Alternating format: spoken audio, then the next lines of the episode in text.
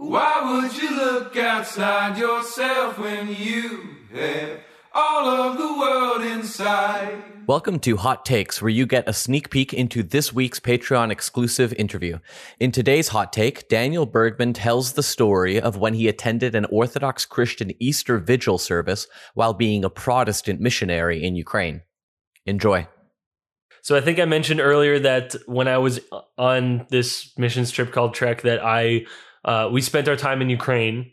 Not that like the country of Ukraine generally needs Christians from yeah, Canada can, can to come I, and reform I, them. Can, can I pref- Can I preface this for a second? Uh, please, please. Okay. Yeah, we can get so into what the I'm, missions and everything I, is like.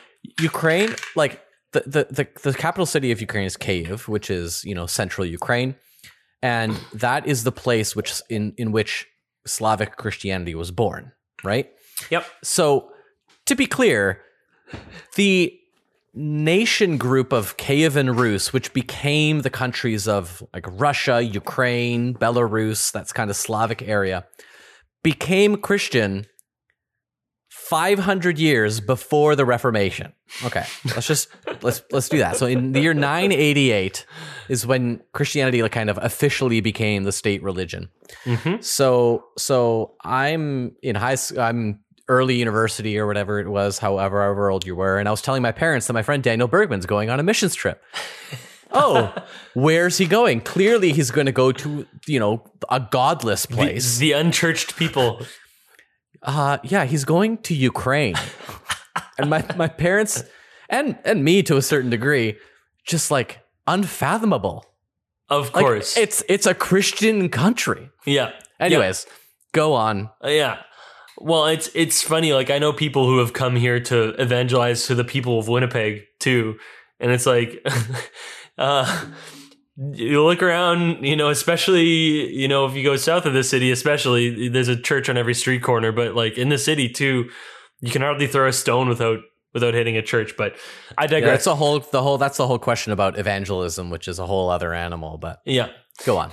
So, to, to be clear... uh It's the the intent of this trip was not uh com- there was a component of evangelism to it, but I think more so there was a component of partnering with uh, other church people or other uh, missionaries already in the area, already with set up ministries and uh, set up. Uh, church churches and church bodies.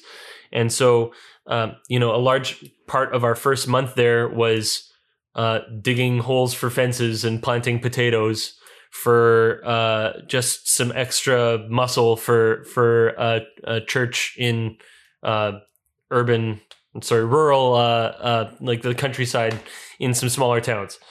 Um, and some of the things involved, like, teaching in public school, we would be English teachers because we were native speakers and we were a good resource to have for, for the kids. And then, you know, we'd invite them to, to uh, events that we were doing and things like that.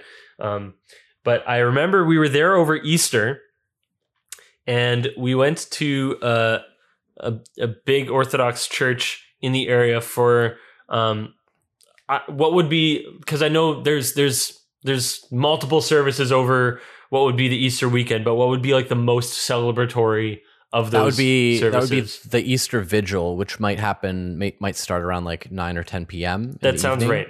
That sounds yeah. right. So that would be Saturday night, Sunday morning. Like that's the Easter Vigil, big, big celebration.